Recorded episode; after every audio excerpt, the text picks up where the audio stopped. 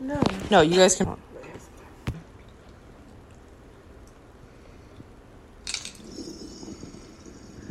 And just like that, we're back from our hiatus. This is Macy and Stacy bringing it to you from Stoned and the City. We're here tonight to recap season 1, episode 2, which is Models and Mortals. Tonight I have with me my lovely co-host Stacy. Hey guys. I, and we also have our special guests, a lovely couple named Natalie and Julia. Guys, say hi. Hi, we're so excited to be here. Oh, we're so excited to have you. We just had a little a fun painting party. Um, we're getting ready for another painting party. so we're practicing tonight. Um, but we just watched episode two of season one, and I have a lot of thoughts. I'm sure you guys have a lot of thoughts. Um, fun thing is like Natalie has watched Sex in the City a bunch of times as I have, and Julia has not really watched it, just like Stacy hasn't. So we'll have different kinds of opinions, basically, probably because of our familiarity with the characters. So um, I'm gonna read the episode description on Wikipedia, and I'm gonna re- read my version of it. So the Wikipedia version said At Miranda's birthday party, Carrie and her friends vow to stop searching for their perfect mate. Miranda dates a man obsessed with models. Samantha's recent sexual escapade is videotaped.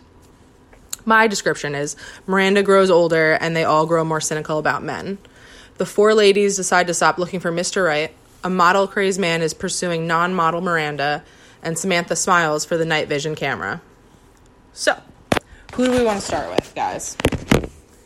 I think we should start with Miranda because that's how the episode started. Okay. What do you guys think? That works for me. Why don't we start with Miranda? Right off the bat, there's nothing for Charlotte, so we could um, Sadly. we can just like have Charlotte be part of the other storylines. I don't think she needs her own section because there's literally nothing for her. No. So- she did look pretty. She did look pretty, and I yeah. love her in everything that she's in. Um, but let's start with Miranda, and like we'll just have Charlotte be a part of the other people's stories eh, when necessary, which is barely even necessary. Cool. Okay, who wants to kick us off? I'll start. I thought it was a little interesting how you just mentioned that Charlotte was pretty and Miranda, a big focus of her storyline was attractiveness, looks. He dates models. So He the guy models. Miranda went on a first date to a dinner party with, which I thought was so 90s. No one would ever go to a dinner party on a first date in this day and age with a man who exclusively dates models, and she wasn't a model, and she found out at the party. Um, I don't know. I was thinking, why are the models attracted to this man in the first place? Is it the money? Is it he clearly has a horrible personality? I feel like we barely even saw his personality because his whole personality was that he dates models. But it seems like he has like these regular dinner parties with his his friends, and he's constantly bringing girls models to it, and they don't like it. So he's bringing Miranda as his non-model to sh- prove to his friends he can date non-models, which I don't know. I guess he's just the guy looks like a weenie. It's a little it's a little surprising that he's able to get all these models to date him. Yeah. Because what do they see in him? Maybe he has money. They don't really explain it. So, this is like a flash forward to the end of the episode when the male model goes back with Carrie. And you can see, I feel like that really humanized the models. We uh, reference the models as things in this episode, as objects. But at the end, we really see the model, instead of being a thing, he becomes humanized. He shares his own insecurities, and that states that there is jealousy both on the model and non model sides. I I agree. I feel like they talk about beauty like it's some sort of foreign thing that it's Yeah. not a human thing. Like that you're either human or you're beautiful. And the whole episode they're talking about like can beautiful people have problems essentially, which we mm-hmm. all know that beautiful people have problems because we're all beautiful people with problems. so, we're well aware Of course. that beautiful people have fucking problems, okay? It's fine. So everyone has issues. Even beautiful people have all different kinds of personalities and differences and doesn't mean they're all stupid and I feel like it's very othering. And I think that Miranda doesn't really value the same things as that guy, so they were never going to work out anyway. But yeah, I don't know. during that interaction was the first time I heard the words modelizer. Hmm. So I hadn't previously like even thought about that concept. So I feel like this episode explored that in a lot of different ways. Um, and a lot of different characters express that trait. So I thought that was really interesting. And I agree that at times it was very like dehumanizing of like how we were looking at literal people just because of how they presented themselves. Yeah, when Carrie was um, typing about modelizers, whatever, I wrote down what she said. Modelizers are a particular uh, breed. It's- It's a step beyond womanizers who will sleep with just about anything in a skirt. Modelizers are obsessed, not with women, but with models. It's like, it's an interesting description of a person, and I guess that's what we're supposed to think that Nick is, and later what um, Barkley is, Carrie's friend. That they're modelizers, and it's a thing that is. Does it just exist in New York City? Are there versions of that in our lives? I mean, we live very close to New York City, but we don't live in New York City. So I wonder. I, I don't know if it's the same anymore anyway, because I think social media is like the just going to significant difference. Like influencers in terms of like Oh, models. the new models. Yeah. Right, influencers are the new models, and like the one scene with Charlotte where she's talking about um, hating her thighs because of magazines. It's like, bi- bitch, try having an Instagram.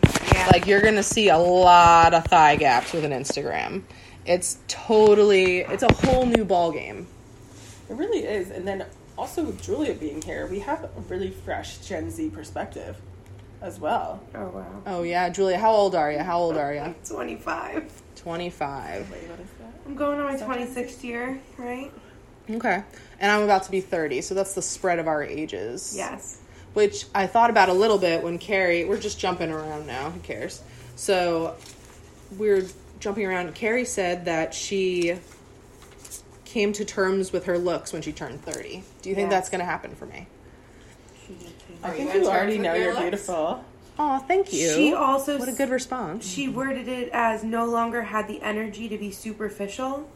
And I feel like um I feel like I didn't ever have energy for that. yeah, right, right? and that's kind of what I thought as well like yeah, in terms of I feel like that didn't happen when you're 30, but Yeah. you've also held other things like it's not just going to change once you're 30. I was hoping that when I turn thirty, I'll just like magically be at terms with my looks. That's not going to happen. Is that what you guys are saying? It all depends on how you feel. Oh my god! But, You're in charge of how you feel, girl. You look beautiful and own it. Ugh, okay, okay. I think you're beautiful. Thank you. I am just fishing for compliments. So this is. You are gorgeous. this is working. This is working. I'm so glad that I had this podcast so you guys could tell me how beautiful I am. Speaking of compliments, I would love to give Carrie a compliment on the necklace she was wearing. I don't know if anybody noticed, I did but not with a black notice. dress. Uh, so she was wearing a strapless black dress. I'm really excited as I watch the show because I am a Sex in the City newbie. This is the second episode I've ever seen, watching them in chronological order. So season two. Um, but I know her fashion was a huge like focal focus area of the show. So, anyways, she was wearing a strapless black dress and a necklace that just draped down her back.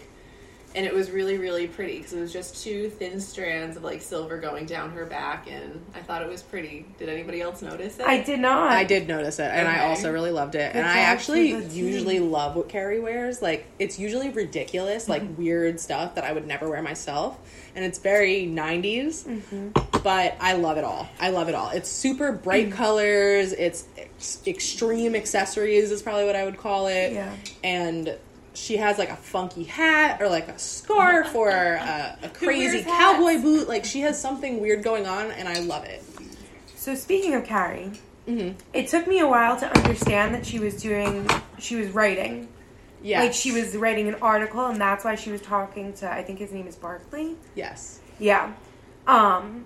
Well, Barkley So- is Carrie's friend. Yes. Who's but an th- artist. yes. gross. And in that aspect, gross. yes, yes. Oh wow, yes. Yeah, I would love to see the Gen Z perspective on this um, man named Barkley.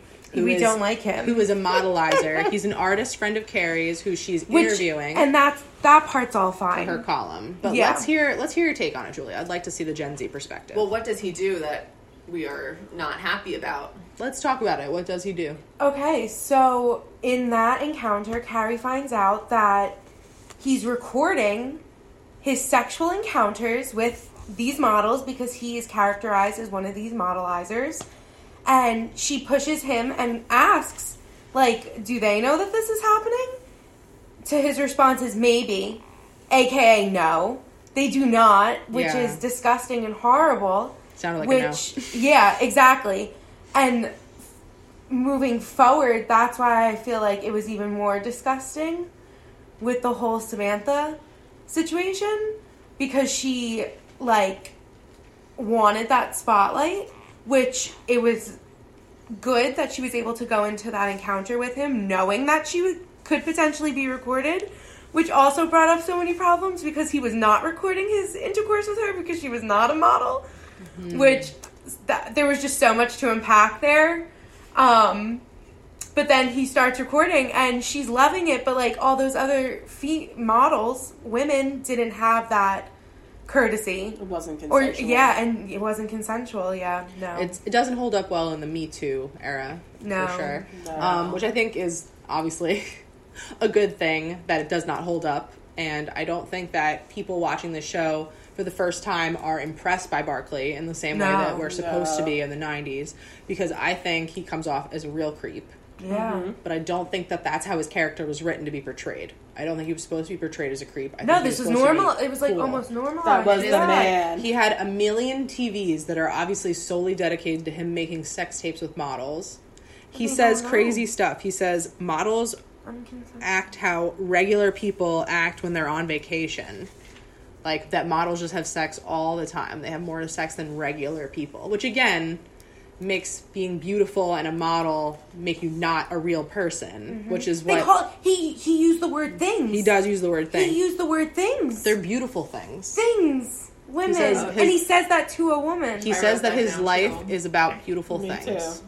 Yeah, no. Uh And I guess like as an artist, as someone who appreciates modeling and photography, like he likes the subjects of these things. I could kind of understand that, but it comes off really badly. Really badly. I can understand that as well, but him videotaping the sex tapes is the next level. What I also thought was interesting is what year did this come out? I think 1998. It would be so different today. They even So talked different. about what I was thinking with that. That's considered assault. When we uh, look at Stanford and how he acts towards the male model, Oh, he actually was- grabs his nipples. yeah. Right now, that's considered sexual assault. And like his here, comments. it's like considered Yeah. just like bad, naughty, but now that is like a crime. Right. And that's so that's Derek we're talking about who's the the world's biggest underwear model. It's Derek, aka the Bone, which uh, they never explain that nickname. It doesn't make any sense. The Bone. What does that mean? Like boner because I don't Stanford can't get his eyes off of him. Maybe he broke a bone. Well, once. Stanford is Carrie's Stanford is Carrie's token gay best friend, and he is poorly written for the first like five and a half seasons at least. He's I kind of like him, and then I don't know if you guys know what's going on with Just Like That. Um, obviously, it's super in the future, but I'm not going to get into it. I'm not going to do spoilers, although I think some people listening to this probably know what I'm talking about, how it's been done dirty and just like that with Stanford. But he is a creepy talent manager, and he's Derek's talent manager, and he's sexually molesting him. Yeah. And we're all like supposed to giggle about it. Yeah. And then It's what I noticed is in today's day and age, if something like that were to happen on an episode, there would be a trigger warning beforehand. Interesting. Which I also, bringing up the trigger warning, this episode mentions an eating disorder that a lot Mm-hmm. of people struggle with, and trigger warning right now, it mentions bulimia Yeah. in modeling. Yeah. So just the fact that it didn't have any warning between, like, before the assault, molestations, the eating disorders, right now that would not fly. I hope it never flies anywhere. Because I feel like certain things like this still exist or are being produced. Like, that was a very good point, and I think everything should have, like, that as the bare minimum. Like, be conscious that watching this, especially for the first time, that those are hard subjects and like that shouldn't have been different now or 20 years ago.